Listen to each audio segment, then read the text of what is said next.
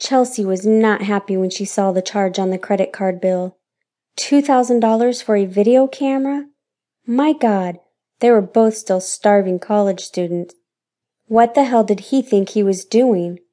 Chelsea put the bill on the table and began pacing in the tiny kitchen of their apartment, trying to figure out how she was going to approach the subject with Mike. She was still getting to know Mike in a lot of ways. They had only been married a year, and there were suddenly now that they were living together full time as man and wife, things that bothered her that she hadn't even noticed when they had been dating. Like the fact that he talked in his sleep. A lot.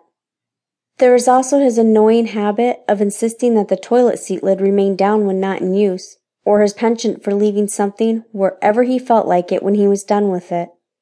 All of this, though, was nothing in comparison to his habit of buying something usually a large ticket item, like the TV, without even bothering to tell her, and then the bill would arrive and she would have to ask about it, and he would get defensive because, hell, he worked too, and the whole thing would spiral out of control, and he would end up on the couch, and she would end up with a pint of ice cream in the bed listening to Air Supply.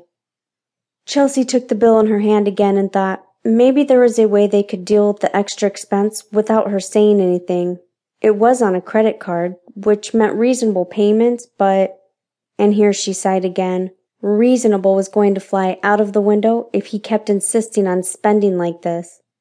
She got up, leaving the offensive paper on the table, and poured herself a drink.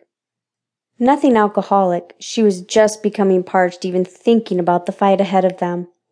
Well, she would let it lie for now, because tonight was their anniversary, and she wasn't going to ruin it with an argument about money. In fact, she needed to start getting ready. Mike had said he had something special planned and he wanted to get going right after work.